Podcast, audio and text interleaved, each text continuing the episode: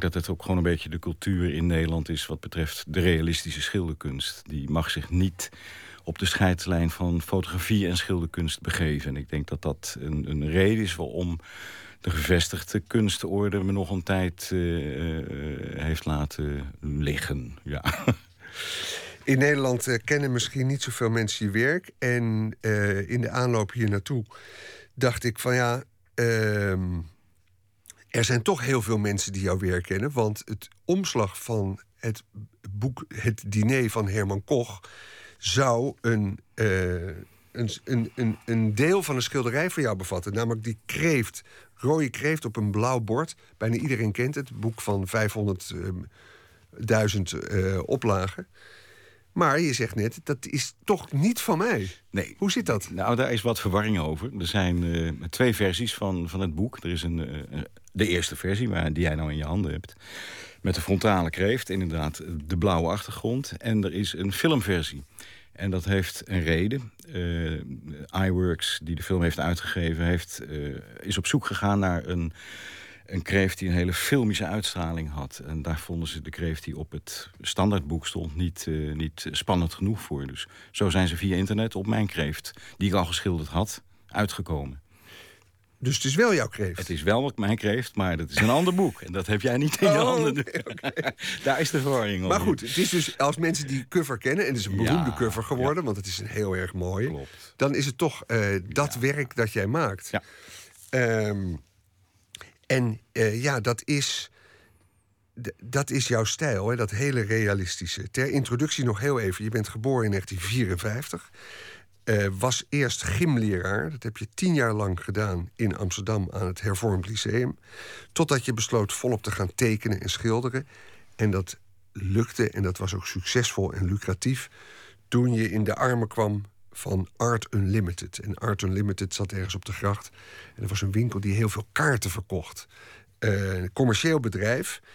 Uh, misschien nog een reden waarom je door de gevestigde kunstkritiek uh, ja, je zal te commercieel worden gezien. En je hebt toen heel veel kaarten gemaakt en daar heel succesvol in geweest. Um, en je zou gaan schilderen in de stijl van de mega-realisten. Mega-realisten is misschien zelfs wel een term die jij gemunt hebt. Klopt, exact. Ja. Er zijn veel ismen in deze. Hè. Je hebt het fotorealisme, dat is in de jaren 70, 60 in Amerika ontstaan, in New York. Westkust ook een beetje. Ja, dan heb je het hyperrealisme. En je hebt allerlei andere tussenvormen. Je hebt het magisch realisme het van magisch realisme van Karel Willing, precies. En dat was ook wel een hele, hele, hele grote held voor mij. Dus toen ik eenmaal met mijn eigen uh, superrealistische schilderijen... nog zo'n term aankwam, dacht ik... ja, ik ga daar zelf een, uh, een kreet voor lanceren. Ik vond ik ook wel leuk en iets, om het iets eigentijds te geven. Mm -hmm. Dus mega-realisme, die... Uh, ik heb het zelfs gedeponeerd, geloof ik, ergens. Ja, je moet wat. Dus het is, dat is een, uh, zelfverzonnen kreet. Maar ik probeer ook wel een, een, een, uh, zo'n kreet in te vullen met een, met een eigen stijl. En iets wat weer anders is dan de fotorealist. Ik wil echt wel verder dan een foto gaan met mijn schilderijen. Je was leraar, gymleraar op een school. Tien jaar lang. Maar er knaagde iets. En je hield altijd al van tekenen. En toen kwam dat Art Unlimited op je pad. Uh, en weer later dacht je, ja, ansichtkaarten maken en zo, dat is allemaal succesvol. Maar ik, wil, ik ben ambitieuzer. Ja, ik, het, het, het maken van ansichtkaarten gaf mij de gelegenheid om uh, het onderwijs te verlaten. Je moet toch wat geld verdienen. En dat is ook eigenlijk wel een rode draad in mijn leven geweest. Ik moet, ja, moet toch kost verdienen. Je moet wat, uh, en ik zag mezelf niet als schilder op een uh, ateliertje in een, uh, op een zoldertje zielig wachten tot er, tot er eens wat verkocht zou worden. Dus ik ging er vol in, al de laatste jaren toen ik voor de klas stond, om, om met beeld mijn geld te verdienen. En langs galerieën met je eerste schilderijtjes. En ja, dat werd ook niet wat, want dat leek te veel op foto's. Daar heb je het alweer, de rode draad, andere rode draad. Maar iemand zei tegen mij, ja, ik ken een uitgever, die is net begonnen. Die maken prachtige dingetjes van Amsterdam. Ga daar eens langs. En Arthur Limited, Jos Smit, die had net 40, 50 kaarten uitgegeven. Dat was een gat in de markt. Want leuke ansichtkaarten waren in de jaren 80 niet. Het was of Anton Pieck of de bekende kaarten met een draaiorgel. En echte typische Amsterdam-kaarten met trams, met fietsen. Het was er gewoon niet. Dus toen Jos die kaarten zag van mij, of die schilderijen met een meisje op een fiets en een tram, zei hij: Dat gaan we uitgeven, dat is Amsterdam. Toen ben ik even heel snel gaan nadenken. Ik kan wel blijven schilderen, maar dat schiet niet op natuurlijk voor een ansichtkaart. Dus toen ben ik meer foto's gemaakt. Toen heb ik een, een fiets met, met tulpen achterop gefotografeerd. Een heel groot succes is dat geworden. Allerlei andere dingen met tulpen. Daar werden er duizend van verkocht. Duizenden. Duizenden. Het was zelfs op het hoogtepunt zo dat er per jaar 800.000 kaarten werden verkocht. Hmm. En dan heb je het over een substantieel inkomen aan aanzichtkaarten. Dan kreeg je 3,5 cent per stuk. Dus reken maar uit. Ik had een maandelijkse toelage waar ik gewoon goed van kon leven. Met aanzichtkaarten. Toen was dat op een gegeven moment toch ook niet meer bevredigend? Nee, ik vond het. Uh, ik, ik wou wel vasthouden aan mijn doel: schilder worden. En daar begon ik een beetje van af te raken door het ontwerpen op een gegeven moment van, van trouwkaarten en van geboortekaartjes. Ik denk, nee, we zijn verkeerd bezig. Dan maar weer een stapje nemen. En uh, ik ben naar hem toegegaan en gezegd dat ik zou, zou ja, niet meer kaarten zou maken. Want met diezelfde reden, ik wil schilder worden. Nou, zei hij, dan moet jij naar New York. En hij uh, bood mij een reis naar New York aan. En daar kon ik mijn helden van het fotorealisme in het echt zien. Ja, dat fotorealisme wat zich voornamelijk in de Amerikaanse wereld uh, afspeelt. Uh, glimmende auto's, uh, pin-ups misschien ook wel.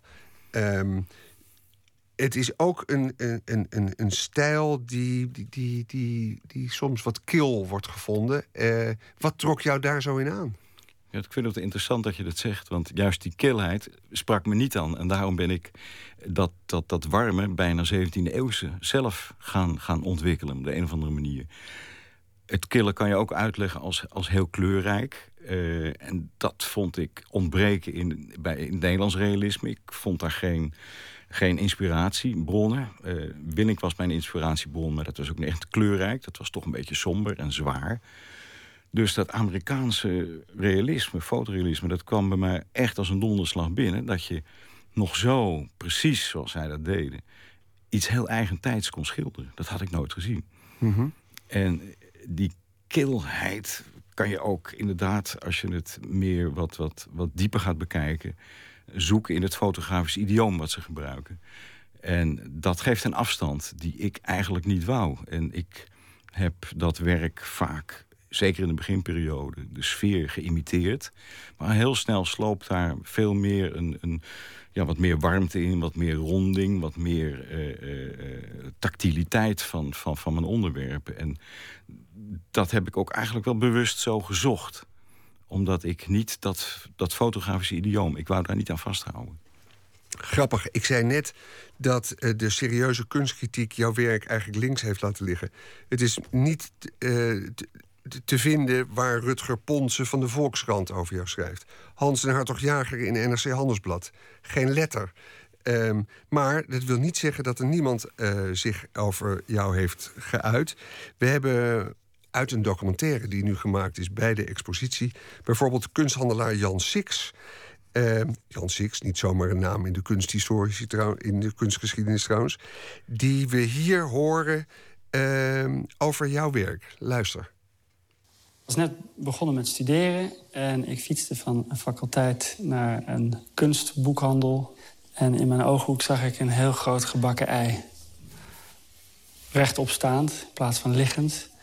Uh, veel te groot en heel surreëel. En toen dacht ik, het is wel heel gek en het is ook wel heel gaaf. Als jonge student was ik de hele dag bezig met uh, oude meesters... en uh, het kijken naar stillevens zoals Kalf, et cetera. En hier ging het opeens nog verder naar die realiteit. Maar ook met een soort knipoog. Want Kalf zou nooit een gebakken ei rechtop zetten. Hij zou hem, als hij hem schildert, in een pannetje plat laten.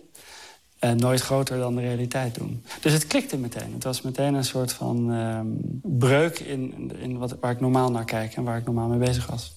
En je zal zien als je voor zo'n echt olieverfwerk staat... dat je meteen naartoe gezogen wordt. Je wilt er meteen voor gaan staan. Maar daarvoor is het te groot, dus je wilt meteen weer naar achter lopen. Maar dan wil je toch weer meteen weer naar voren... want je wilt toch weer in die bellen gaan kijken naar de reflectie. Dan wil je weer naar achter lopen. En dan ga je naar de omgeving kijken. Ja, het is eigenlijk te groot voor de omgeving. Dus je bent helemaal bezig. Is meteen een interactie. Ja, Jan Six eh, kenner van de 17e eeuwse eh, schilderkunst. Iemand hè, die hier bij grote veilingbureaus werkte en het allemaal. En hier refereert aan Willem Kalf, 17e eeuwse schilder. En die dus het heeft over zo'n gebakken ei dat je dan vergroot, helemaal glimmend uh, hebt afgebeeld. Um, hoe kom je daarbij om een enorm groot gebakken ei af te beelden? In die stijl, die realistische stijl. Het is een vraag waar ik, waar ik lang over na heb gedacht. Omdat dat dingen zijn die je eigenlijk niet meer je herinnert. Hoe dat is ontstaan. Ik kan wel een aanleiding, die weet ik nog wel. Ik heb uh, een, een, serie placemats ontworpen, echt twintig jaar geleden. En daar had ik foto's voor gemaakt. Eén eh, met spaghetti, één met boerenkool... één met, vond ik wel leuk als placement. En ook met gebakken eieren, zo simpel is het. Mhm. En toen ik... Uh, op een gegeven moment zie ik dat zo liggen... en ik, zie het ook aan de muur hangen. Zo'n plat ei. Ja, dat is het. Eh, het, het ei van Tjalf, om het zo maar te zeggen. En ik, ik werd daar wel enorm door gegrepen gelijk. Ik denk, dit is een heel sterk beeld. Laten we luisteren naar Ralf Keuning, die zich ook uit over jouw, uh, jouw, jouw kunst. Ralf Keuning, de directeur van Museum De Fundatie. hij zit heel strak in een aantal grote kunsthistorische tradities. Eh, hij is een schilder van nu. Die zijn been stevig in die 17e eeuw heeft... maar zijn been ook stevig heeft in de naoorlogse Amerikaanse kunst... die we hyperrealisme noemen. Het glimmende, het glanzende. Het zijn bijna symbolen van het consumisme waarbij je daar natuurlijk ook een diepere laag in kan ontdekken. En, zou je zelfs bijna een maatschappijkritische laag kunnen noemen. Dat die glans ook een oppervlakteglans is. Bij Tjalf Sparnaar zie je ook dat die elementen leent. Hè, die, die cola-blikjes, die, uh, die lijken weer heel erg op de Campbell soepcans van, uh, van Andy Warhol. Maar dan zijn ze alleen uh, verkreukeld. En dat is ook wel weer bijna een soort spelletje, hè? Waar, waar, waar Warhol het beeld letterlijk kopieerde. En daar eigenlijk ook de factor kunnen uitschakelde. Gaat uh, Charles laten zien dat hij een nog veel moeilijker onderwerp... ook gewoon heel erg goed kan schilderen. Waarbij het effect bijna hetzelfde is. En dus het, het, hij leent heel erg. En daarmee is hij, is hij een hele erge moderne kunstenaar. Ja, en als u nou denkt van uh, wie zat er doorheen te toeteren... dit komt dus uit een documentaire, dus daarom hoor je wat jazzachtige muziek... waar jij trouwens zelf voor tekent, uh, Ik zelf, zelf uh, ja, ja, De muziek maakt, je, bent ook, ja, je bent ook muzikant. Um, deze Ralf Keuning van de fundatie, die zegt van ja, zo'n ei afbeelden... dat heeft ook het is ook misschien wel een soort kanttekening bij het consumisme. Consumisme, wat ik dan een beetje vertaal als dat het, dat het in deze wereld wel heel erg over consumeren gaat. Dus hij zegt er zit misschien zelfs een maatschappijkritische kant aan het werk. Klopt dat? Ja en nee. Het is, uh, het is niet mijn eerste bedoeling om met zo'n ei maatschappijkritiek te leveren. Um, we hebben al genoeg dominee-achtige schilders in Nederland. Ik, uh, of schrijvers of wat dan ook. Dat, ik wil me daar verre van houden. Maar ik voel me wel gevleid als iemand toch met een laagje op de proppen komt. Uh, want ik vind ook wel dat een beeld wat je maakt... meer moet hebben dan het, het, het, het, het oppervlakte, hè, het schilderij. Er moet toch een en op welk niveau dat plaatsvindt bij iemand, dat maakt me niet zoveel uit. Maar er moet iets extra's gebeuren dan alleen maar de verbazing of verwondering over het technische vakmanschap. Ja, toch even over dat technische vakmanschap. Want die leraar, die dus gym gaf tien jaar lang, die, heeft, eh, die zie je nu in diezelfde documentaire, die te zien is op die expositie trouwens. Die is niet op tv geweest. Hij heet. Ehm, Getting Closer en is gemaakt door Hester Hagemeijer, zijnde jouw echtgenote. Prachtig familieproject. Ja. Ehm, ehm, maar je ziet dan jou zitten achter een schildersezel. En uh, ja, je, op je website vergelijk je jezelf met Johannes Vermeer en Rembrandt. Oh, oh, oh. nou, ik ben ook fijn schilder, laat ik het zo zeggen. Fijn schilder. Ja, fijn nou. schilder. En ik voel me geïnspireerd door deze twee giganten uit, uh, uit, uit, de wereld. Maar wie heeft jou het vak geleerd? Uh, ik heb het mezelf geleerd. Ik heb gewoon door te kijken naar anderen, het werken van anderen... En of het nou die Amerikaanse realisten waren, of de 17e-eeuwse meesters, of alles wat je daartussen tegenkomt in, in de musea waar je, waar je op bezoek gaat. Eindeloos kijken en de, de intense drift om dat ook zo te willen. Gewoon Mhm. om het ook zo te willen.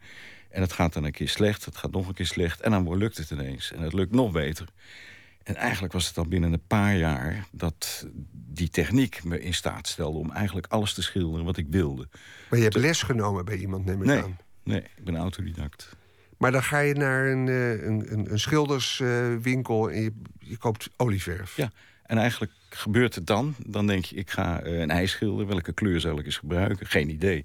Dan ga je nadenken over hoe een ei eruit ziet. Ter plekke. Dan een beetje cadmium, een beetje oranje, een beetje, een beetje oker misschien. Een beetje, en voor het wit, ja, verschillende tinten wit. Een beetje grijs, een beetje oker. En dat zit je ter plekke te bedenken. En welke kwasten zou ik ervoor nodig hebben? Ja, kleine, dunne kwastjes. Misschien wel hele grote, hele zachte.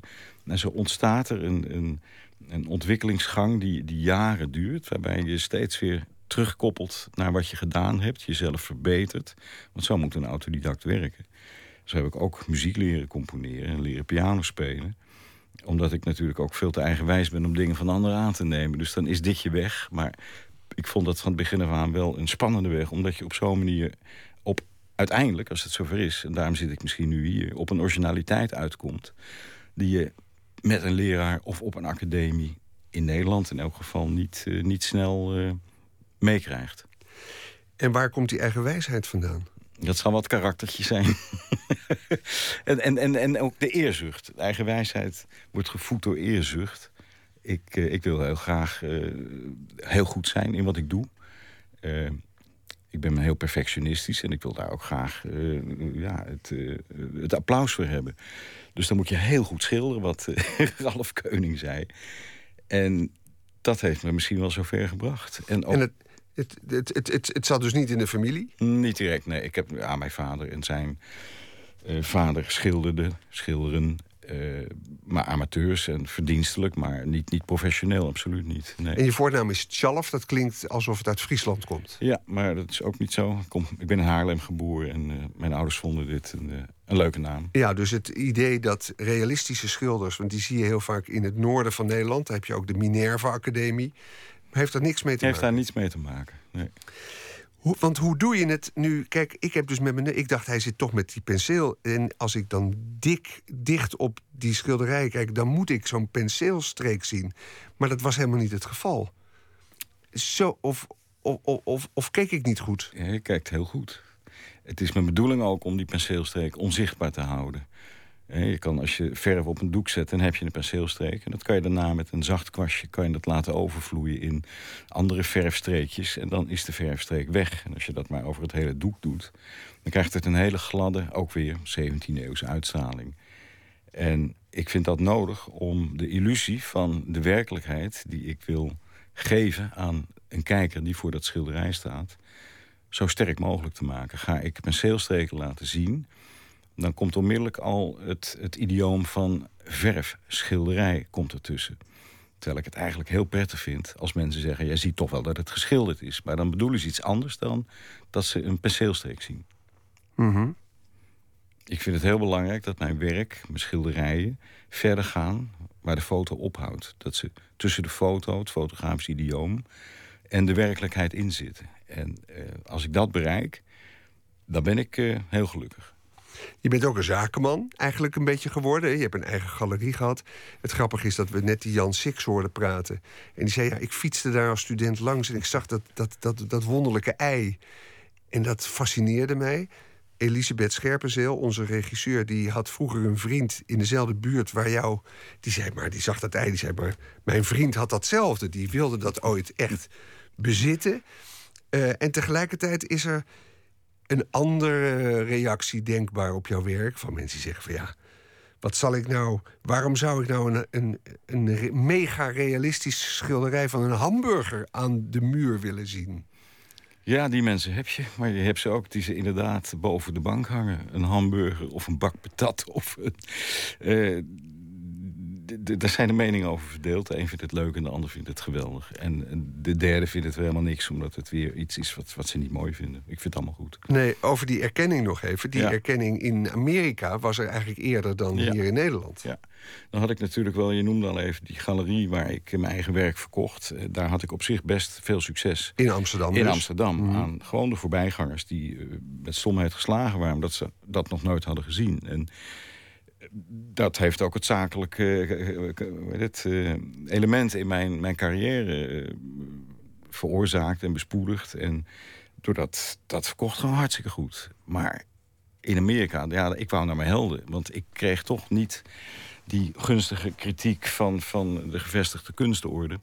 Dus het was ook een beetje, nou dan maar niet, dan ga ik wel weer op mijn manier. Dus naar Amerika, naar New York, de belangrijkste galerieën binnengestapt... die voor mij iets zou kunnen betekenen. En dat is gelukt. Dat was een verhaal op zich, maar dat is gelukt uiteindelijk. ja. Welke galerie is dat? Is dat... Dat is een galerie die nu uh, twee jaar geleden gesloten is. OK Harris, uh, OK Harris Works of Art in, uh, op West Broadway. Van de legendarische Ivan Karp. Dat is de man die in de jaren 60 met Leo Castelli... Andy Warhol, Roy Lichtenstein heeft ontdekt en gelanceerd. Dus niet de minste. En toen die tegen mij zei, nadat ik hem wat werk had laten zien voor het eerst met onder andere een flesje ketchup. En zegt, ja, dat moet je nooit meer schilderen, want dat doen we hier in Amerika, die ketchup. En dacht ik, ja, is lekker. Ik vind het leuk om te schilderen. Maar wat hij bedoelde is, en dat zei hij ook letterlijk... blijf als schilder bij je, bij je mooie Hollandse traditie... je mooie Hollandse schilderziel. Ga, ga zelf om je heen kijken en schilder niet de Amerikaanse cultuur. Mhm. En toen werd dat geboren, wat, waar we het eerder in dit gesprek over hadden... Eh, afstand van het kille technische, van het Amerikaanse... ging ik die afstandelijke kijk ging ik mee met een veel intensievere...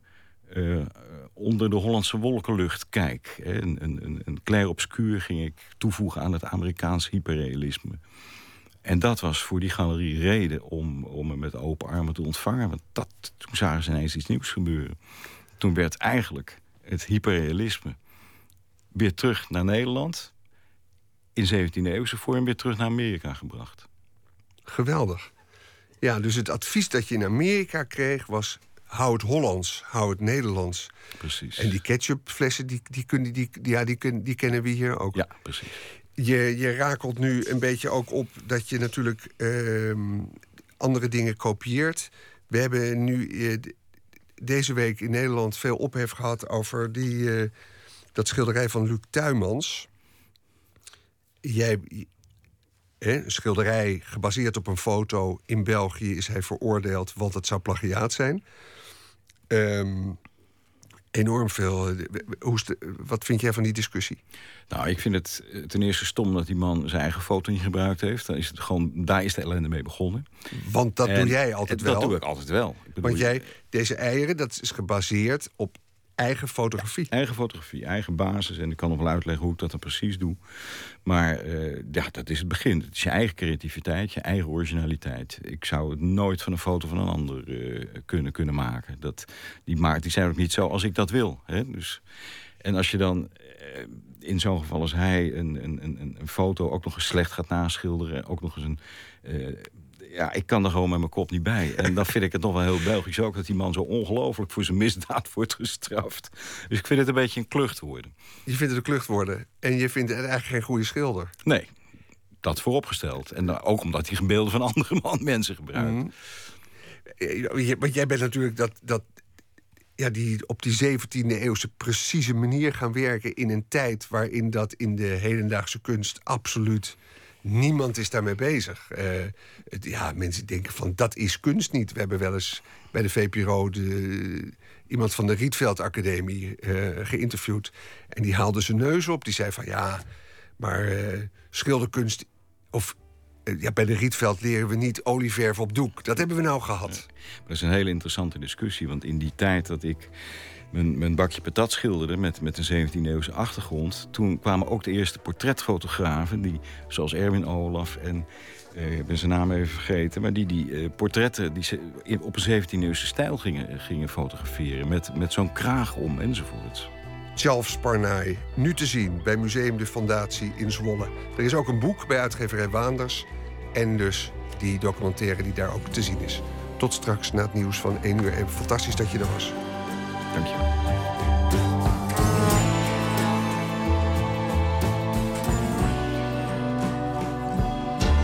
Op Radio 1, het nieuws van alle kanten.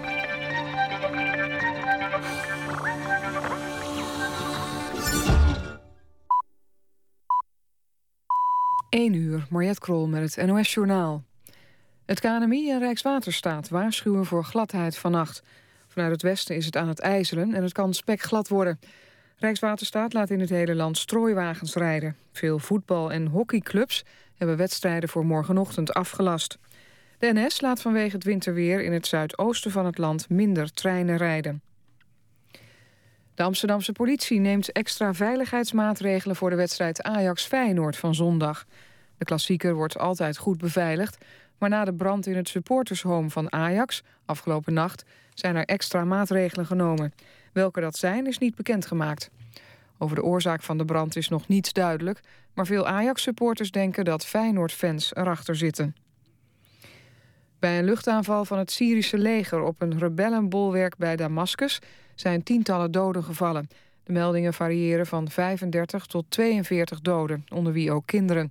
Ze kwamen om het leven toen ze een moskee verlieten. Oppositiegroepen hebben videobeelden online gezet...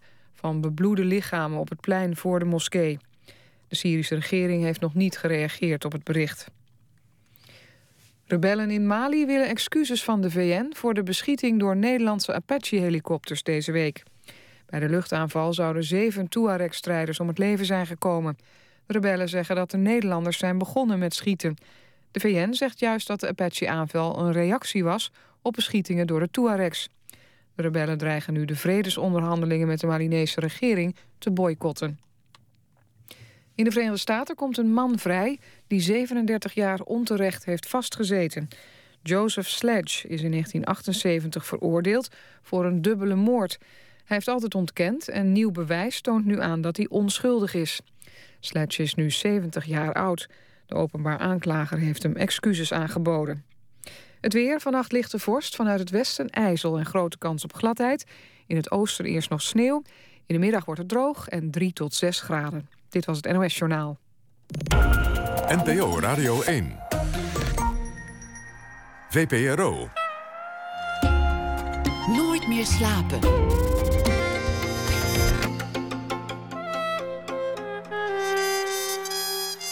Met Anton de Goede. Welkom terug bij Nooit meer slapen. Wat brengt ons dit uur? Straks praten we met de uit Turkije afkomstige schrijver Kerim Gushman... die over het land van zijn jeugd schrijft in de taal van zijn nieuwe vaderland. Aanleiding voor het gesprek een nieuwe roman, Rode Cornelius... waarin modern en traditioneel Turkije met elkaar botsen. We ontmoeten verder saxofonist Jasper Blom... die met zijn kwartet een nieuw album heeft gemaakt. Audacity, de vierde cd in een serie van tien. Maar we beginnen dit uur, zoals gebruikelijk, met een schrijver... die reageert op iets wat er in de wereld is gebeurd. En voor de laatste keer deze week doen we dat met schrijver Philip Huff... Philip Huff publiceerde verschillende romans. Dagen van Gras, Niemand in de Stad... en het afgelopen najaar verschenen Boek van de Doden. En op dit moment, eh, dat kwam al ter sprake eerder deze week... werkt hij aan de bioscoopverfilming van Niemand in de Stad... en schrijft hij een essaybundel die eind 2015 zal verschijnen. Goeienacht, Philip. Goeienacht, Anton. Ja. Eh, na ene, de afgelopen nachten greep je de gelegenheid aan... de luisteraar zo wat leestips te geven. Gaan we, gaan we dat op deze laatste dag ook krijgen? Gaan we weer eentje krijgen, een heel mooi boek. Ehm, want het nieuws was weer uh, koning Abdullah, hè? uit wiens naam blogger stokslagen krijgen, ging dood. En werd opgevolgd door een bijna 80-jarige boer, dus dat gaat goed komen. En hij werd heel sober gecremeerd vandaag. Ja, ja die, die ken ik, die truc. Ja, Dick Scheringa nam ook altijd een uh, broodtrommeltje mee naar zijn werk. Dat werkt heel goed. Eén zo'n marketingtruc waarin je iets heel sobers naar voren schuift. Um, Nee, uh, dus uh, ik dacht, ik doe gewoon weer een boek. Uh, dit ging allemaal over, zeg maar, groot nieuws over zogenaamde grote, maar kleine mensen. Dus ik dacht, we doen vanavond een, een klein bescheiden boek van een, van een groot mens. Een klein bescheiden boek van een groot mens. Naar aanleiding van het overlijden van de vorst. Ja, hij was vorst, hè? van Saoedi-Arabië. Ja. Ehm, Maar sinds het een, koninkrijk is, nog steeds de oudste generatie die daar eh, telkens vorst eh, eh, worden. Ja. ik ben heel benieuwd wat je uit hebt, uit hebt gekozen. Vertel. Nou, afgelopen week las ik voor in Nijmegen. Ik trad uh, smiddags op voor 150 middelbare schoolleerlingen. En s'avonds met Joost de Vries en Thomas en Heerma van Vos voor 70 of 80 volwassenen of zo. Dus, dus wie zegt trouwens dat er niet meer gelezen wordt. Maar ik stond te wachten bij, bij een kast voordat ik op moest. En ik, ik heb dan altijd een test in boekhandels en in, in bibliotheken. Ik heb een paar auteurs, Hella Haase, James Salter, John McGahern.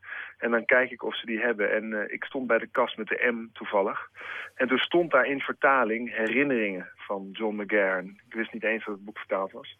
Maar ik lees eerst een, uh, een zinnetje voor uit het boek en dan vertel ik uh, waarom het zo'n goed boek is. Graag. De zin is... Bij goed weer liepen we altijd. Onderweg kwamen we langs een drinkpoel voor paarden en toegangshekken van huizen. En de bermen waren overgroeid met allerlei wilde bloemen, wikken en bosaardbeien. Tijdens het lopen vertelde mijn moeder hoe die bloemen heten... en soms bleven we staan om er wat van te plukken voor in de jampotten. Ik moet bijzonder gelukkig zijn geweest wanneer ik over dat weggetje naar school liep.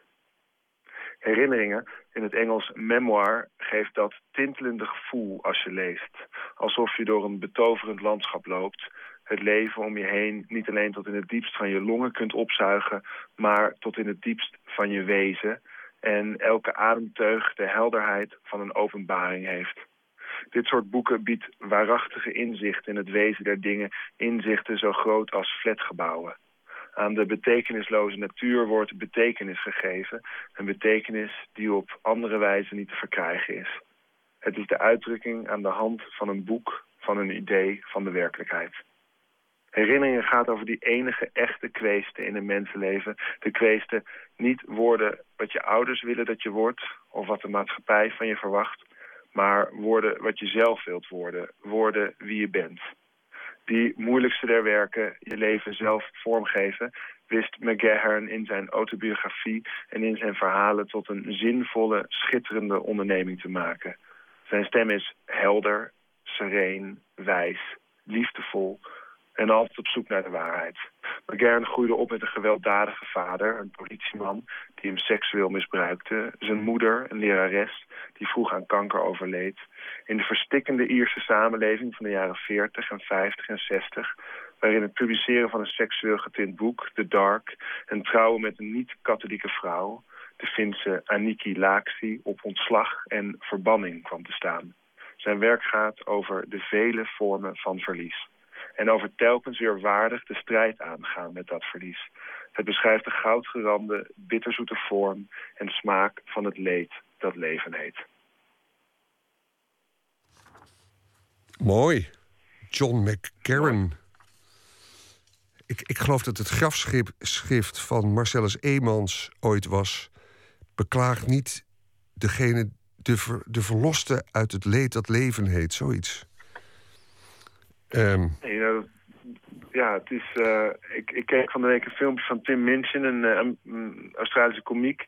En die zei uh, hoe kut je leven ook is: You are incredibly lucky to be here. Dus um, dat is ook wat dit boek wel. Mm -hmm. nou, wat ik zei, hè. Dus soms is het echt lastig om even te zien waarvoor je het doet. Want de enige die betekenis kan geven aan je eigen leven is ben je zelf door te doen wat je ermee doet. Maar het kan wel eens helpen als iemand je helpt te bepalen waarvoor je het dan doet en wat je precies moet doen. En uh, in het begin zei je dat boek Herinneringen, dat gaat over worden wie je bent. Dat is eigenlijk de kern, de kern van een mensenleven. Uh, heeft Philip Huff het idee dat hij geworden is wie hij is? Anton, dat is een gewetensvraag. Elke dag als ik wakker word weer voel ik aan de linkerkant van mij wat men allemaal doet. En aan de rechterkant voel ik wat ik allemaal wil doen met mijn dag. En elke dag opnieuw moet ik daar maar weer een balans in weten te vinden. Maar um, ik heb in ieder geval uh, de uh, gelukzalige positie dat ik elke dag kan proberen, of moet proberen, met werk dat ik leuk vind, genoeg te verdienen. En uh, daar heb ik volgens mijn zus een streepje op haar voor, die elke dag met werk waarmee ze genoeg verdient, maar weer moet proberen het leuk genoeg voor zichzelf te maken. Dan willen we ook weten wat het werk van je zus is. Die werkt als bedrijfsjuriste. Dat klinkt volgens mij net zo spannend als het is. bedrijfsjuristen. Ehm, nou ja, dit lijkt mij een heel mooi vak. Ehm, althans, bij de omroep komt daar heel veel bij kijken, weet ik. Mag dit Ja, wel? dat zou mag... kunnen. Ja. Ja. Eh, Eh, Philip Huff, zo kwamen we eh, van de vorst van Saoedi-Arabië... die de laatste adem uitblies bij de kern van het leven van Philip Huff en zijn zus. Kan het mooier in, Ja. de, in de nacht, hè?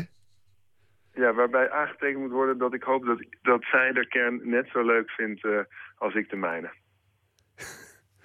Daar gaan we over nadenken. Met die gedachten gaan we luisteren naar muziek. En ik dank je heel erg voor een hele week bijdrage, Philip Huff. Wa- Viel het je zwaar eigenlijk, zo midden in de nacht? Nee, het, het viel me wel mee. Alleen vandaag was een lange dag, want ik moest vanochtend heel vroeg eh, op om eh, de eerste lesuren van een school te geven. Eh, en toen was de nacht wat korter door vannacht eh, en eh, nu vanavond weer wat laat. Maar gelukkig is het weekend begonnen. Nou, fantastisch. En dank. En je hebt, eh, je hebt je getoond als een ware ambassadeur van het geschreven woord. En dat siertje. Dank je wel voor je bijdrage. Fijne dag, Anton. Ja, dag. We gaan luisteren naar Neka, een in Duitsland wonende en in Nigeria opgegroeide zangeres die hip-hop, soul en pop mengt. Tot een stijl die wel omschreven wordt als post-soul. Begin maart verschijnt er een nieuw album van Neka met als titel My Fairy Tales. En daarvan kunnen we alvast dit nummer laten horen: My Love, My Love.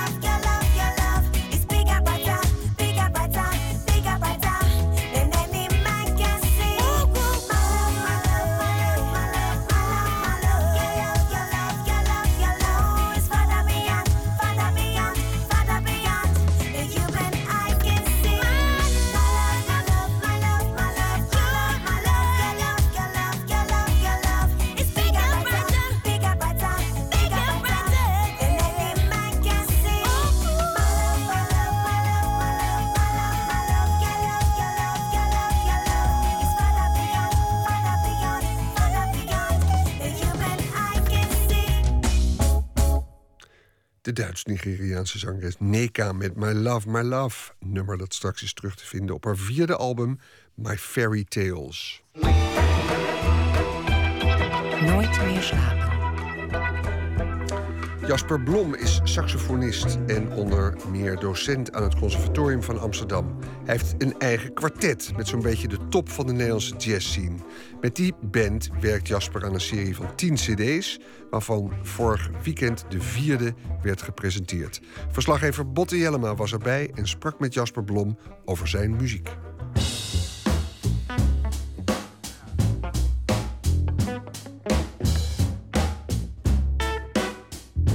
Ja, dat, dat stuk met Ruben Heijn, dat is eigenlijk wel grappig. Wij hadden dat er in een instrumentale versie opgezet. En uh, toen dacht ik van, ja, maar wacht even. Dit, uh, hoe zou het nou zijn als we er nog eens een zang overheen dubden? En uh, toen heb ik snel een soort functioneel tekstje geschreven. En heb ik het natuurlijk eerst zelf geprobeerd. Maar toen bleek al gauw dat je voor zang ook doorgeleerd moet hebben. En, uh, en toen heb ik, nou ja, Ruben Heijn die kende ik uit mijn omgeving. Dus die heb ik gevraagd om dat uh, in te zingen. Looking at the same road, seeing different ways to go. Listening to the same note, playing in a different mode. Maar eigenlijk een soort een toevalstreffer. Het was uh, oorspronkelijk bedoeld als instrumentaal nummer.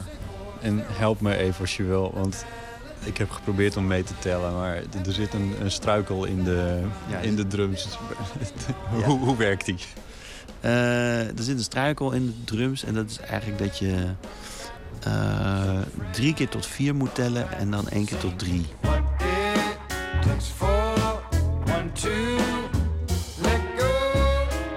En dan gaat het op een gegeven moment over in come round. En dan is het eigenlijk een beetje willekeurig uh, wat er dan gebeurt. Bijna een soort uh, improvisatieopdracht die op een gegeven moment op een cue ophoudt.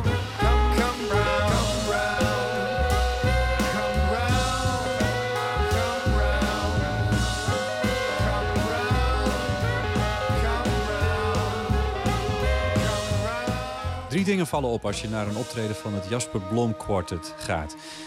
Het eerste is hoe ogenschijnlijk ontspannen er mooie en behoorlijk complexe muziek wordt gemaakt. Het tweede is de kist met elektronica die saxofonist Jasper Blom gebruikt voor effecten op zijn saxgeluid.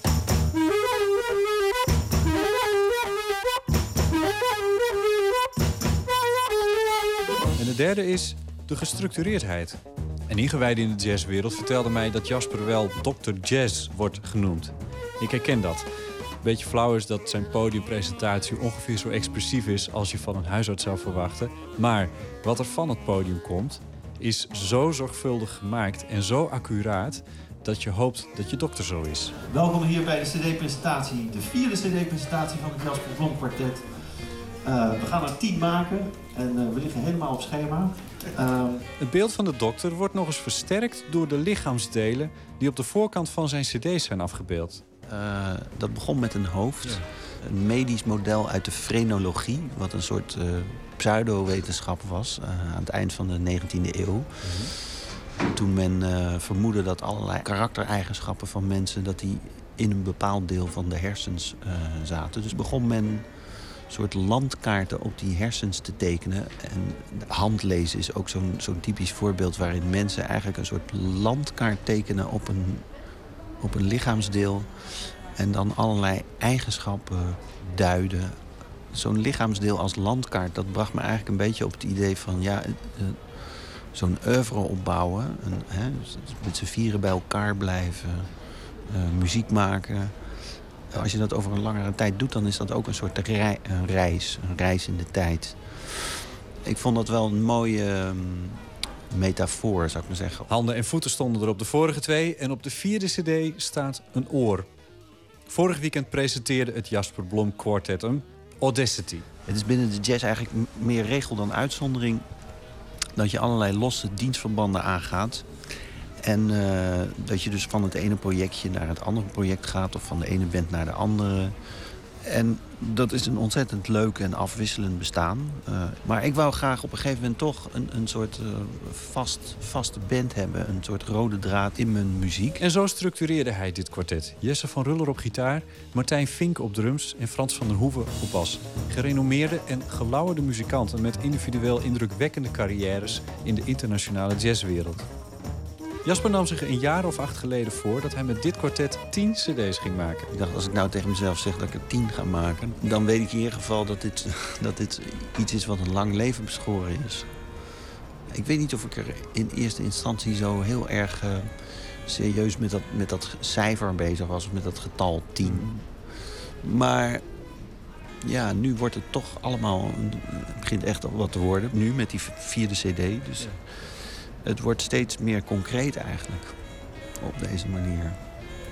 Maar ik had ook kunnen zeggen acht of twaalf. Oh, ja. ja dat, waarom precies tien, dat, dat weet ik uh, op dit moment zelf ook niet.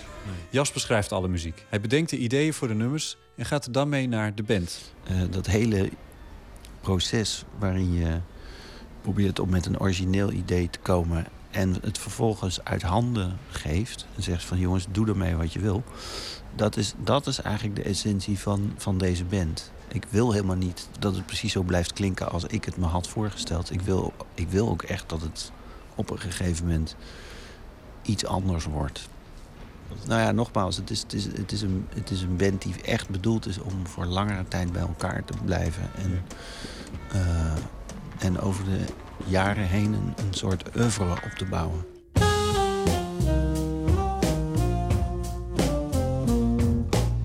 Laten we het even hebben over nummer drie op dit uh, album van je. Dat heeft een fantastische titel. Het is één woord, dus ik moet even goed lezen. Um, uh, pop dem Demo Designed for Major Record Deal. Is dat je grote droom?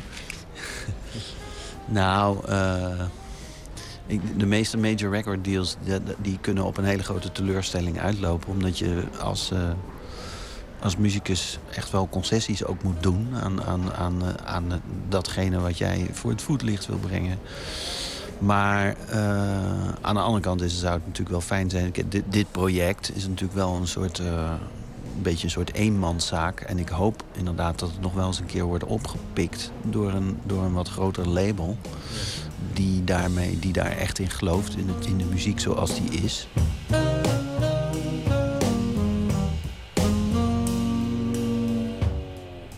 zou ik zeggen, als we het over invloeden hebben... dan is de, de echte invloed voor dit stuk is, een, uh, is de grote Eddie Harris. De saxofonist uit de 60 en 70 jaren. En een van de eerste die experimenteerde met het soort effecten... wat ik, uh, wat ik ook heb thuis. Een soort uh, analoge basfilters zijn dat. die speciaal voor rietinstrumenten zijn geconstrueerd. Wat, wat doen ze dan? Ja, je krijgt, een soort, je krijgt een soort bromtoon onder je eigen geluid. Waardoor, waardoor het plotseling heel erg zwaar wordt. Uh, maar op een hele funky manier. Waarom hou je ervan? Nou, ik zou zeggen, waarom, waarom, iets waar je... Dat is, dit is nou typisch iets waar je van het moeilijker is om er niet van te houden dan wel, denk ik.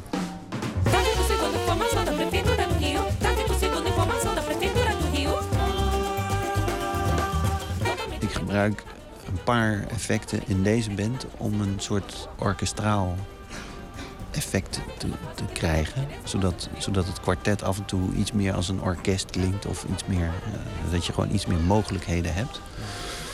Uh, en dat is eigenlijk de functie. En het, zijn, het is ook vreselijk onhandig. Ik bedoel, ik moet ontzettend sjouwen met allemaal monitors. En, en uh, nou ja, al die, al die effecten die ik heb, dat zijn allemaal oude gitaarpedaaltjes die niet altijd even goed doen. Dus het is, het is helemaal niet iets wat ik uh, de jongere generatie aanraad. Die kunnen tegenwoordig gewoon met een laptop... Kunnen ze veel effectiever aan de slag gaan. Maar ik, ja, ik, ik, ik weet niet, ik ben een beetje sentimenteel misschien op dat gebied of zo. Dus ik, ik hecht, hecht veel aan oude rommel. Kan moeilijk dingen weggooien. En ja, een soort winkel van Sinkel en die sleep ik dan mee. En, dat is het eigenlijk. Met als dierbouwt in het uh, reservelijstje. Ja, precies. Ja, eigenlijk wel. Ja, ja, ja.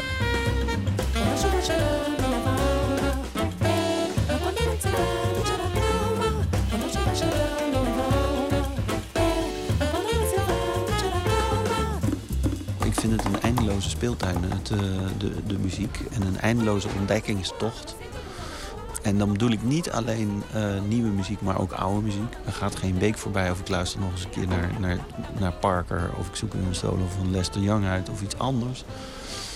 Maar er gaat ook geen week voorbij dat ik denk van... Uh, wat, wat zou er gebeuren als ik dit zou doen of dat zou gaan schrijven.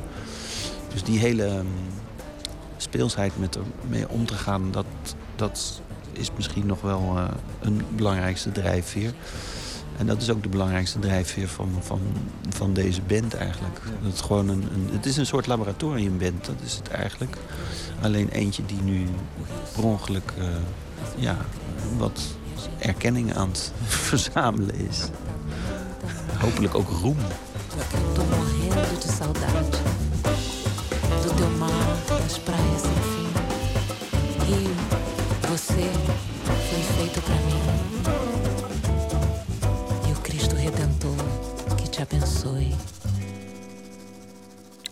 U hoorde Jasper Blom van het Jasper Blom Quartet over de nieuwste cd getiteld Audacity.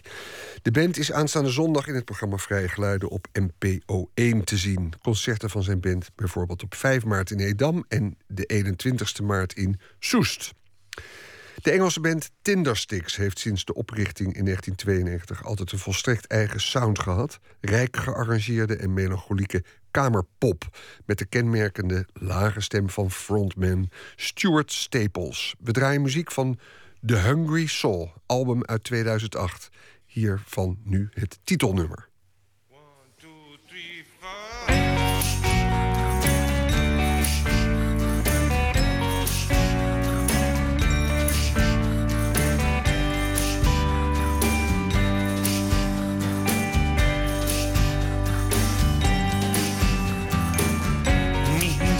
Us when the devil drive. He's been driving me all the way. He's got a hungry soul. He wants to tear it all out now. A grand speed and a one night stand. I lift my baby in the devil's hands. He's got a hungry soul. He wants to tear it all out got a hungry soul.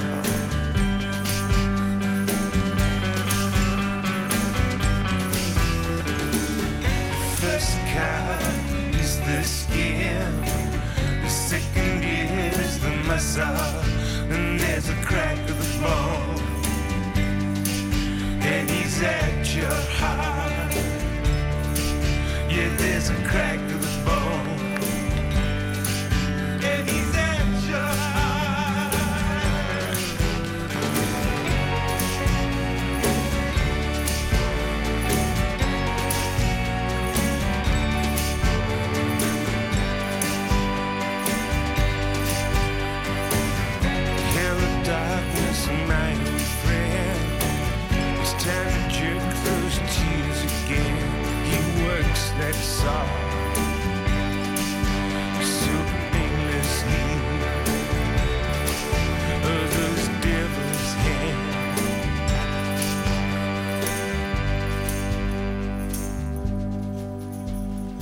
Devil's head. Oh no, I feel them unmasking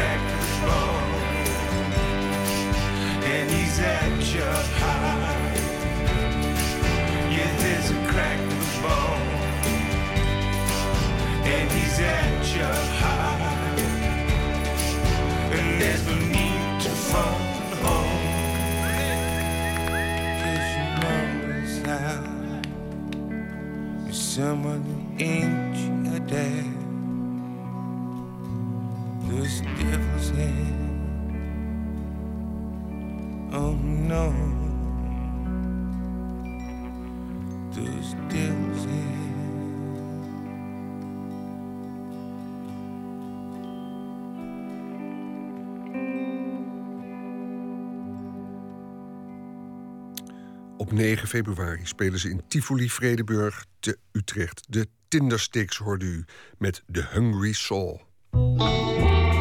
Nooit meer slapen.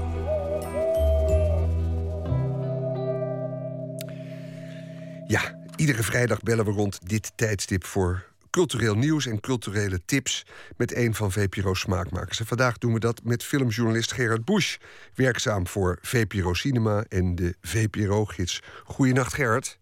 Goedenacht Anton. Ehm, het Internationaal Filmfestival, hè? Rotterdam. Woensdag Ja. begonnen. That time of the year. We moeten weer. En als ik eh, de regisseur mag geloven, ver- zit jij daar nu ook in Rotterdam? Ja, ja wij, wij hebben elke dag met VPRO Cinema hebben wij een VPRO Cinema Report. En We zijn, leggen nu de hand aan de nummertje drie alweer. Want het festival is woensdag begonnen. Nee, eh, digitaal, digitaal eh, filmprogramma en op de televisie.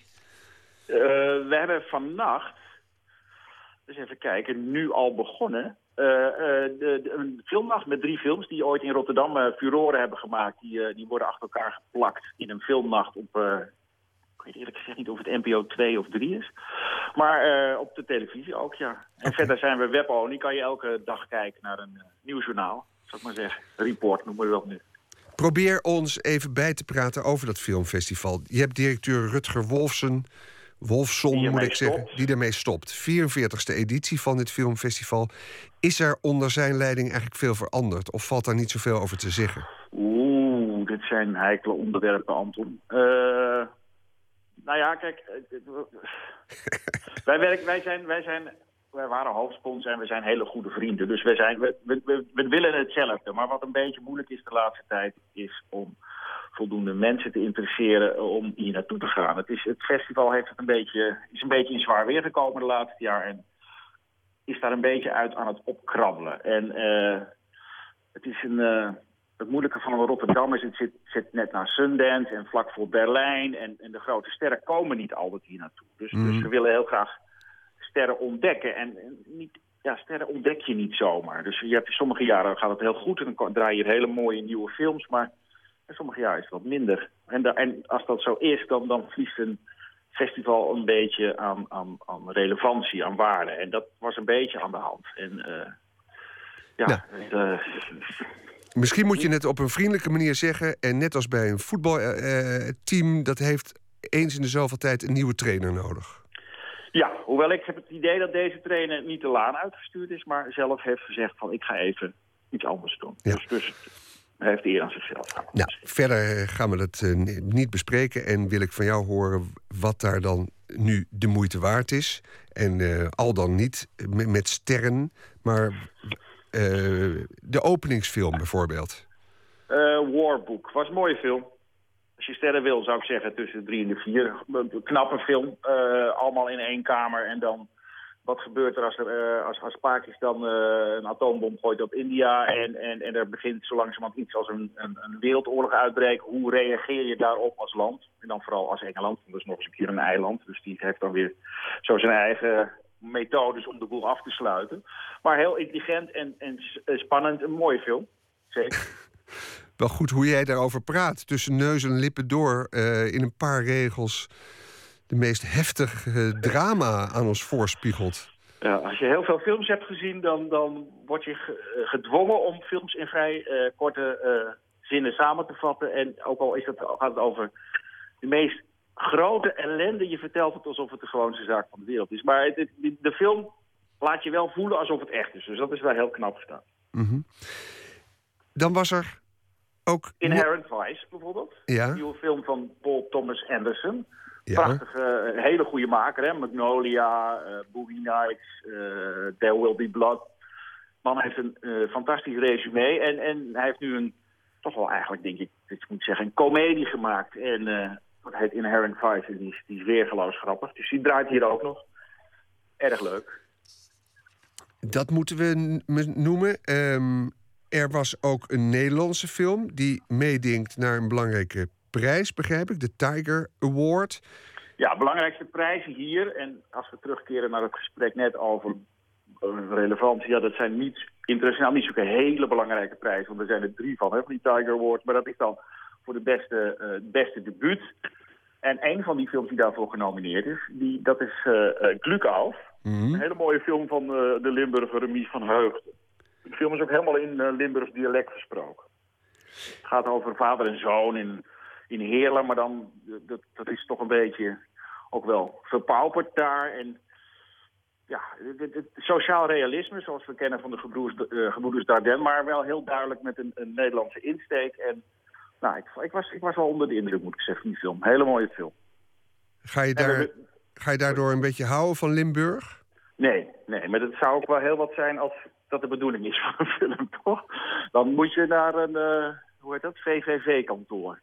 Nee, dit, dit- je gaat houden van cinema als je hier naar kijkt. Oké, nou ja, ik vraag het een beetje omdat Limburg zo clichématig altijd eh, in een negatief daglicht wordt gesteld. Dat bedoel ik eigenlijk een beetje. Ja, of juist een heel positief daglicht. Zo van eh, mooie heuvels, fijne natuur, leuke mensen en lekker weekendje uit. Dit is, dit is, dit is, hier zit alle twee wel een beetje in. Maar vooral de tegenstelling tussen die twee zit heel erg in deze film. Maar echt, eh, in de ziel is de film een verhaal over een vader... die, die voor, van zoon wil houden en voor hem wil zorgen, maar dat eigenlijk niet goed kan. Remy van Heugden, de regisseur. Remy, Remy. Remy. Je zou denken, Remy, wij, jij en ik, maar in Limburg schijnt Remy volstrekt logisch.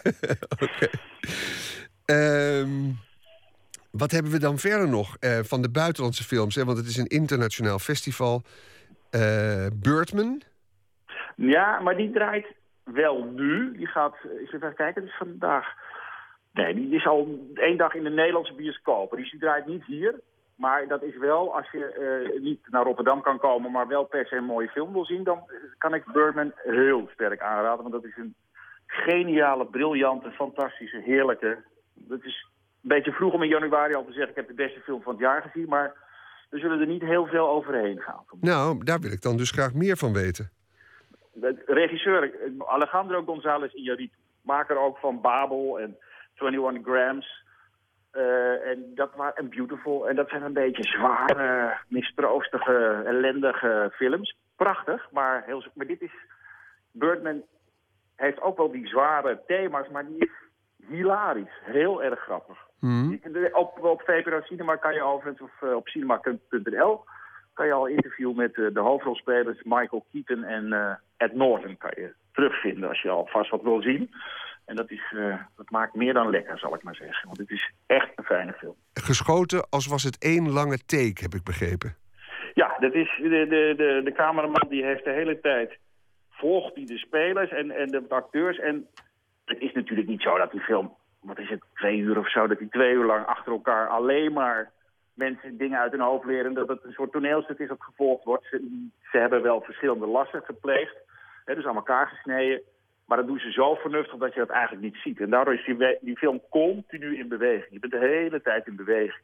Er zit ook nog hele rare jazzy eh, percussiemuziek bij. Dus je, je bent ook een beetje in het getroubleerde brein van de hoofdrolspeler. Dat is namelijk eh, een acteur die ooit heel beroemd was als Birdman.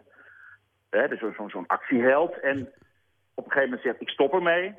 En daarna ja, is hij een beetje in de vergetelheid geraakt. En die rol wordt gespeeld door Michael Keaton, acteur die ooit Batman speelde Aha. in de jaren tachtig. De films van, hoe heet die nou weer, die Snijboom. Nou, in ieder geval, daar speelde hij in twee films. En eh, Tim Burton was dat regisseur. En die is ook een beetje in vergetelheid geraakt. Dus het is een soort meta-meesterwerk geworden over acteren en over roem en, en zelfrespect. En, nou, het is...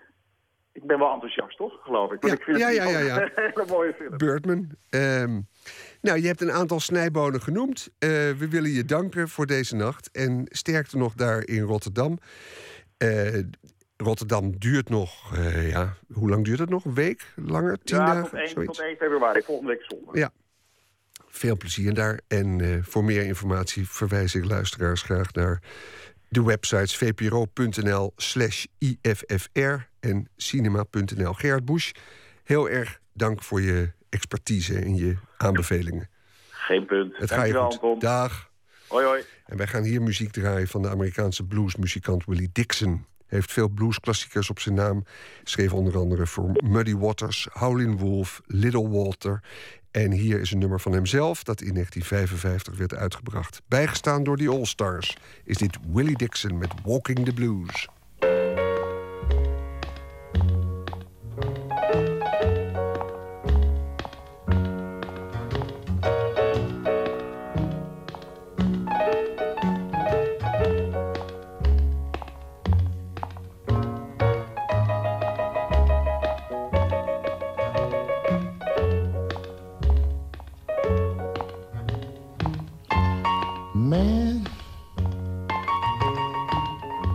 Slow down. We'll get there.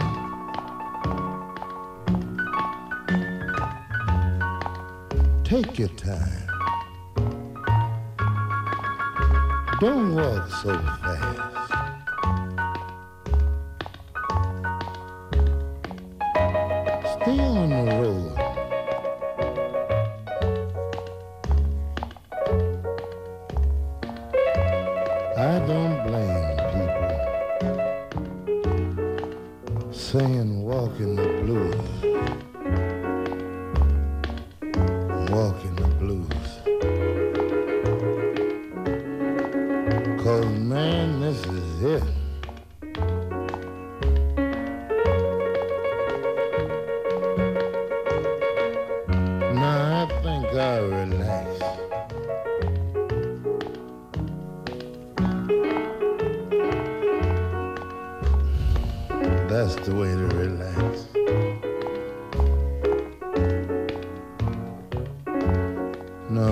this?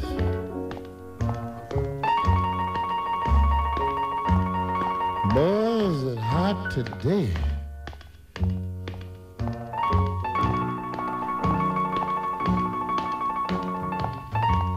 All you got to do is put one foot in front of the other and keep on walking. Walking the blues.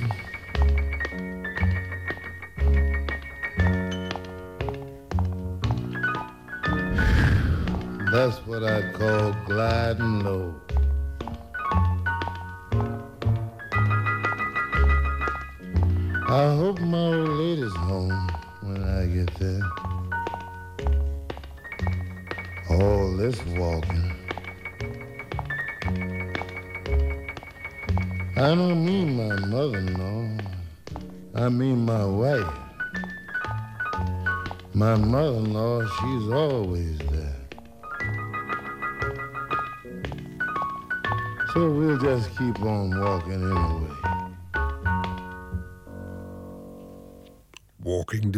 Was dat Willie Dixon samen met The All-Stars. Nooit meer slapen. Kerim Cushman debuteerde pas laat op zijn 56ste. Maar zijn werk heeft meteen een uniek plekje in de Nederlandse letteren gevonden. Cushman specialiseert zich in verhalen waarin grote historische gebeurtenissen aan de keukentafel uitgespeeld worden. Maarten Westerveen sprak de specialist in Klein Turks Leed bij hem thuis. De Cornelius in de tuin van Kemalettin Gemici waren vermaard en behoorden tot het mooiste wat Kolchaklar te bieden had. De bomen droegen elk jaar grote, sappige en bovenal felrode vruchten. De hele tuin leek dan een rode gloed te krijgen die, zo werd mij de eerste keer verteld, alle andere kleuren in de tuin deed verbleken. De rest van de tuin, er was een kleine moestuin, een pergola en een waterpomp, stelde niet veel voor. Kerim Gushman is een curieuze schrijver. Een man die in Turkije is opgegroeid, in het Nederlands schrijft... dat als een 19e-eeuwse Rus doet en pas op zijn 56e debuteerde. Zijn eerste verhalenbundel, Het geheim van de kromme neuzen... schetste een levendig beeld van het Turkije van gisteren. Van plekken waar tradities en moderniteit naar een balans zoeken. Waar stad en platteland elkaar ontmoeten. Nu heeft Gushman zijn eerste roman geschreven. Rode Cornelius. Voor Kerim begint het schrijven met een beeld. Hij vertelt met welk beeld dit boek begon. De tuin waarin die Cornelius uh, staan beschrijven, Cornelius Bomen. En het uh, huis met het binnenplein, uh, waar ook de hoofdpersoon woont. En de buurvrouw natuurlijk, die een belangrijke rol speelt in de, in de roman. En dus ook het, hoe de tuin eruit ziet, hoe, het, hoe, de, hoe de huizen en, en het binnenplein eruit zien... heb ik zo levendig mogelijk proberen te maken door bijvoorbeeld na te tekenen. En, maar ook door het associatief denken. Als een bepaald aspect uit het beschreven sfeer het, naar voren komt... dan roept dat weer een ander beeld op. Of een emotie die daarmee verbonden is. Of de weergesteldheid die op dat moment aan de gang was. En het verbaasde me een paar keer dat een bepaalde gemoedsgesteldheid samenviel met bijvoorbeeld de frisse lentewind, waardoor ik huiverde. Dus wanneer die uh, herinnering naar boven kwam, dan voelde ik ook de wind bijna als het ware en voelde ik het uh, huiveren. Een aantal ambtenaren, onder wie mijn vader, had zich in de kamer van het hoofd van de dienst onderwijs verzameld van waar het spreekgestoelte van Adnan Menderes het beste te zien was. De meeste van hen, wist ik, waren aanhangers van de Republikeinse Volkspartij. Ik kon me niet aan de indruk onttrekken dat ze met voorgewende waardigheid hun verslagenheid probeerden te verbergen. Bestaat er zoiets als een Turkse spruitjesgeur? Kerim heeft het in elk geval weten op te roepen. In Rode Cornelius maakt een Turks dorp in de jaren 50 zich op voor de eerste vrije verkiezingen. Jadr is een 15-jarige zoon van de rechter. Naast hem komt een nieuwe notabele wonen met zijn mooie en vooral vrijgevochten vrouw. Rode Cornelius vertelt het verhaal van het volwassen worden van zowel een jongen als een land in één pakkend boek. Het is mij eh, niet alleen uh, te doen om uh, beschrijving van oude en nieuwe... maar met name de confront confrontatie tussen de twee... En, en de gevolgen daarvan in de, ja, in de gedachtenwereld, gevoelswereld van de personages... in hun verhoudingen tot hun gezinsleden, familieleden, vrienden. En dus die verandering die voltrekt zich, inderdaad... maar dat gaat dus altijd gepaard met uh, het, het, het uh, ja, ondersteboven halen van, van, van de bestaande gevoelenswereld. En er komen nieuwe gevoelens binnen, nieuwe emoties. ook nieuwe vraagstukken dienen zich aan, ook van morele aard. En dat zijn veranderingen die, die zonder natuurlijk de verandering van buitenaf mogelijk zouden zijn. Maar tegelijkertijd, die, geven ook een, die kleuren ook wel mee de verandering die buiten je om plaatsvindt. En, dus het is een voor, ja, verwijving van subjectieve verandering van binnenuit... met objectieve werkelijkheid die zelf ook aan het veranderen is. En het leuke is om die met elkaar in interactie te laten komen... En dat vond ik ook bij dit boek de grootste uitdaging. Dus de grote geschiedenis laten samenvallen met de kleine geschiedenis. En dat is de, het verhaal van volwassenwording van Janelle en zijn eerste verliefdheid. Het is een gegeven dat als je over uh, het, uh, het vroeger schrijft... Over bijvoorbeeld volwassenwording van een uh, jongen... schrijf je dat puur uit het perspectief van de jongen zelf... zoals hij dingen ervoor toen en zoals hij dacht. En zonder de kennis achteraf van de schrijver in feite... die dan met een terugblik toch die gebeurtenis, die gevoelens opnieuw omschrijft. Dus je moet aan de ene kant de schijn wekken... dat, uh, de, dat de jongen dat echt werkelijk ervaart... zoals het een 15-jarige jongen, zou ervaren, voelen. Maar tegelijkertijd moet je daar een bepaald maatschappijbeeld, bepaald mensbeeld, bepaald thematiek en bepaald ook morele eh, uitgangspunten inbouwen. En dat is wat ik noem achteraf repareren. Ah, Wat, wat wordt er dan precies gerepareerd? Dat is die eh, morele beladenheid die dan eh, aan de ervaringen van de jongen wordt gegeven. Eh, de jongen voelde zich misschien niet, niet zo schuldig als in de roman werd beschreven... wanneer hij die gevoelens voelde opkomen voor die jonge vrouw. Of de schaamte die hij voelt ten aanzien van haar man... die hij ook heel graag mag. En dat, dat hij het idee krijgt... ja, ik ben hier eigenlijk met iets bezig wat niet ethisch is.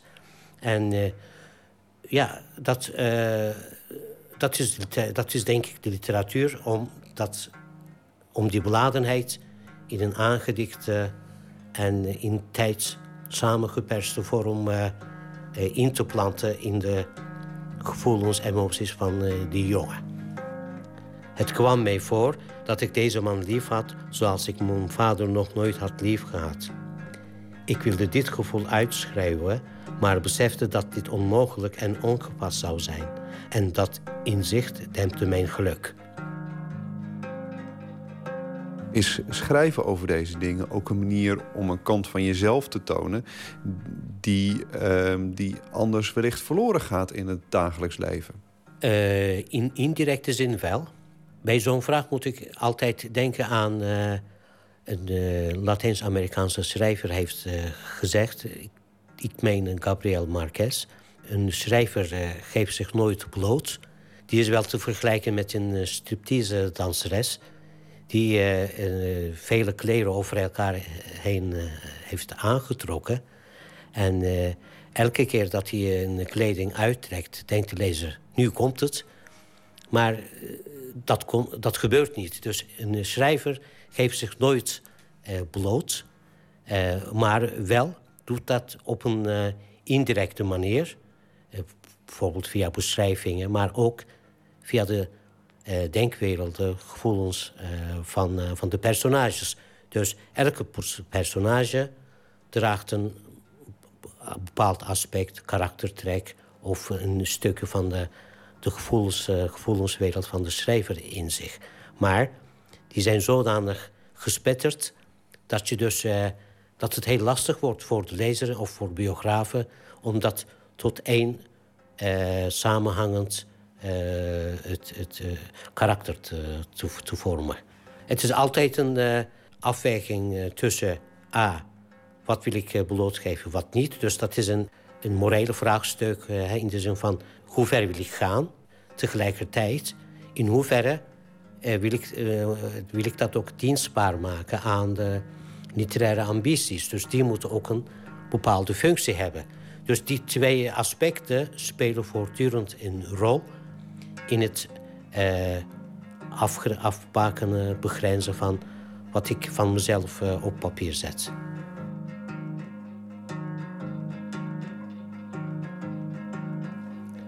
Ze spraken een tijdje niet. Ze voelden dat een nieuwe wind door het land waaide en dat het politieke landschap ingrijpend aan het veranderen was. Niets zou bij het oude blijven. Dat gold ook voor mezelf. U hoorde Maarten Westerveen in gesprek met Kirim Kushman. Zijn nieuwe roman Rode Cornelius is een uitgave van uitgeverij Van Oorschot. We gaan door met muziek in Nooit meer slapen. Rory is een zanger en rapper uit Atlanta, Amerikaanse staat Georgia. Hij maakt een soort folkhop, aangezien hij akoestisch gitaarwerk combineert met soul en hip-hop. Luister naar Cigarette Song.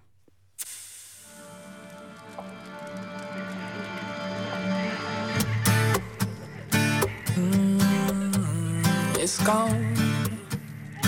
Mm, Yeah. Yeah.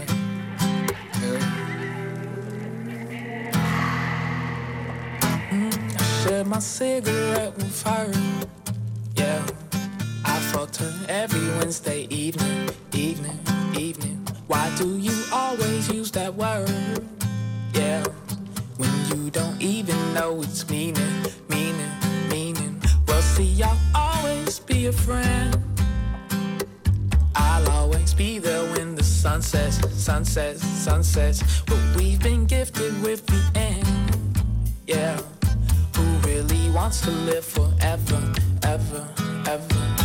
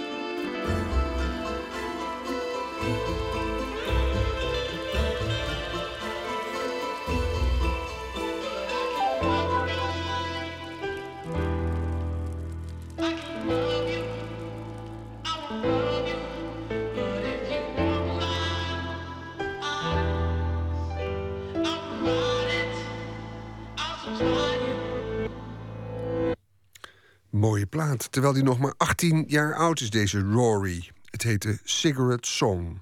En we sluiten deze aflevering van Nooit meer slapen af met dichteres Ellen Dekwits, die een favoriet gedicht voordraagt. Van haar verscheen trouwens deze week de nieuwe bundel De Blanke Gave. Maar voor vandaag koos zij een titeloos gedicht van Thomas Meulman uit zijn bundel Waar we wonen.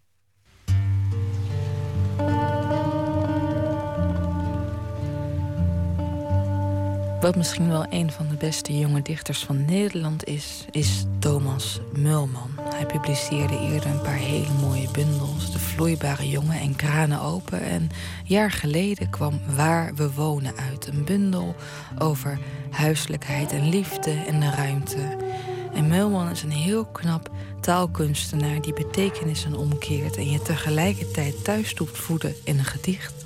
En tegelijkertijd ook weer heel erg ervan doet vervreemden. Titelloos gedicht uit de bundel, pagina 10. Iemand wees naar de sterren en zei: We leven. Maar zo kort. Nog een uur en twee blokken hout voor het donker wordt. We moeten de huiden zoeken en een bootje van twee mensen worden om warm te blijven. Om te weten met wie je in hetzelfde schuitje, met wie zo lang het donker duurt, zo lang een leven duurt, zo lang het duurt je een leven delen kan. Ja, en dat was Ellen Dekwits die presenteerde een titeloos gedicht van Thomas Meulman, afkomstig uit zijn bundel Waar we wonen. Volgende week stelt Ingmar Heidse voor ons een kleine bloemlezing samen, waarmee we dan steeds de uitzending afsluiten. Want het is de afsluiting. Ik vertel nog één dingetje over maandag. Dan komt regisseur Marinus Groothof langs, die in 2009 een gouden kalf won met Sunset from a Rooftop. Een korte film over de navelbombardementen in Belgrado. En hij heeft nu een lange speelfilm gemaakt. Dat maandag, straks op deze zender, het programma Woord met als thema Hoe heurt het eigenlijk? En Floortje Smit is dan uw presentator. Maar eerst het nieuws van twee uur en wij zijn er dus maandag weer. Wie weet, tot dan. Op Radio 1, het nieuws van alle kanten.